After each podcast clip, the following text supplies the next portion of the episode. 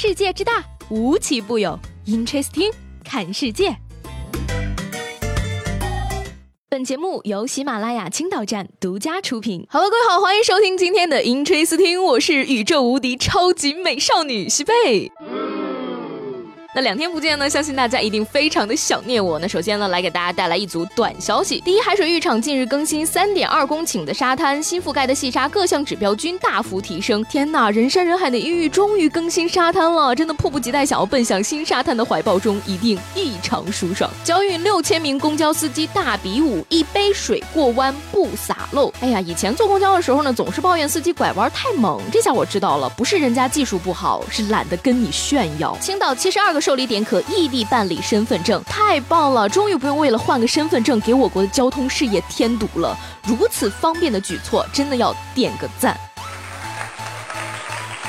青岛专项检查规范劳动用工，你的降温费发了吗？今年呀，企业职工房署降温费的发放标准为：从事室外作业和高温作业人员每人每月二百元，非高温作业人员每人每月一百四十元，全年按六七八九共计四个月发放，列入企业成本费用。那房署降温费呀，属于劳动报酬的组成部分，要求现金发放，该发不发属于违法行为。哎呀，各位快回去查一查自己的工资卡，看看这一百四十块有没有到账呢？房署降温费发下来之后，大家都打算怎么利？利用呢，我觉得应该购买一些解暑用品，对吧？那接下来呢，就给大家盘点一下在青岛非常有用的解暑四大神水。那神水一哥呢，当然是青岛啤酒了。青岛啤酒在岛城啊，绝对是大哥级的存在。那不管什么时间、什么饭局，男女老少都离不开青岛啤酒。那夏天每天打点散啤回家，更是青岛人的生活日常。这种外地人无法理解的包装呢，已经深深的连接到本土吃货的血脉里了。那青岛啤酒呢，也成为众多啤酒中与众不同的存在，就像青岛人的性格一样大气豪爽。那除了青岛啤酒啊，这个清冽甘泉的崂山矿泉水也是不可多得的神水。那水源地呢，位于崂山的洋口，由中法专家历时三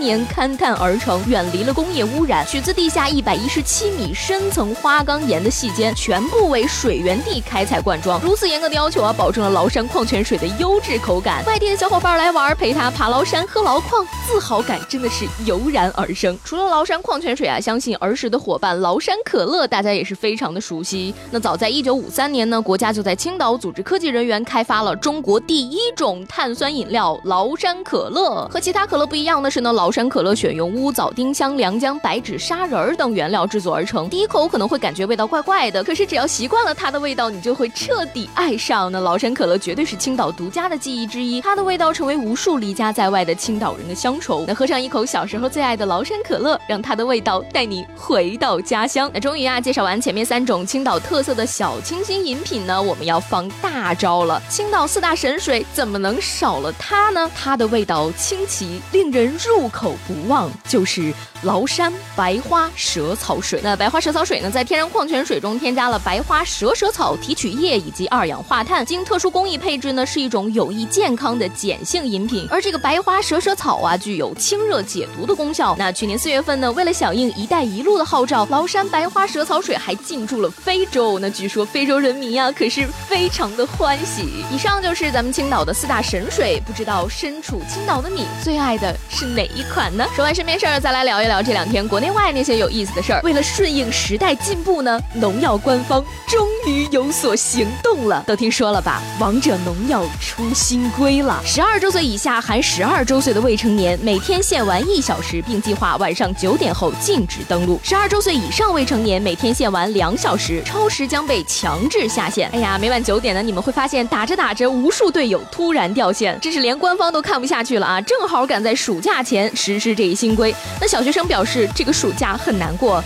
那当然他们不难过，难过的就是我们了。不过呢，也有人表示说现在就很难过，以后再也不能甩锅给小学生了。哎呀，不要太低估小朋友解决问题的能力嘛！你以为小学生就拿不到爸爸妈妈、爷爷奶奶、姥姥姥爷的身份证？好，那说完小学生，再来说说另一件非常让人关注的事情啊。前几天也跟大家说过了，这个游客在云南摔断三十万手镯当场晕倒的事情沸沸扬扬啊。那现在这个事情呢，又有了令人瞠目结舌的后续。打碎玉镯的费女士呢，不知所踪，电话失联了。商家忍无可忍啊，隔空喊话说，到目前为止，费女士不知所踪，电话失联，不正面出来解决事情，导致事情一拖再拖。哎呀，估计人家可能又晕倒在家中了，你好歹让人家喘口气嘛，再逼人家吓出心脏病怎么办嘛？嘛，那到时候收集证据让你赔偿精神损失费、误工费至少五十万呢。这个要说也不是人家心理素质不好嘛，就是怪这事儿太恐怖了。你就像我现在二十好几了，做梦梦到数学考试还会被吓醒。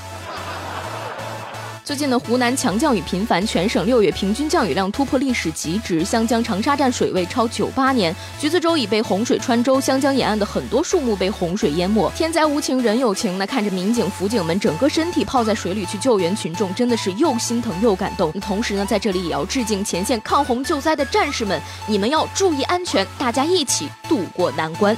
那现在呀、啊，抗洪形势严峻，真的希望有些人呢就不要再无理取闹了。近日呢，一名女游客来到凤凰古城的江边游览，发现水居然是黄色的泥巴水，当场崩溃倒地哭喊：“谁让你们把这里弄得那么脏的？让我怎么发朋友圈证明我来过呀？”并要求这个当地民警啊把水变清。民警说：“我能怎么办？我也很绝望啊！哎呀，我觉得这个姑娘可能是得了公主病嘛，而且病得不轻啊。不如我这里有个药方，你看看如何啊？找个男朋友，然后让他帮你拍个照片。”你绝对不会再关心这个水到底是清还是黄了。那无理取闹的人还真不少见。近日呢，深圳福田高铁站安检员正在对一名女子进行例行检查，这名女子呢却突然把安检员推开，表示用安检仪检测容易死掉，咒骂安检员你心肠咋能歹毒呢？随后想要强行通过，还对安检员动手，大闹现场。那目前呢，这名女子已经被依法拘留十天。这位大姐估计又是看了哪个养生公众号吧，这文章标题不用猜我都知道，安检仪扫到会死人，千万不要过安检，不转不是中国人。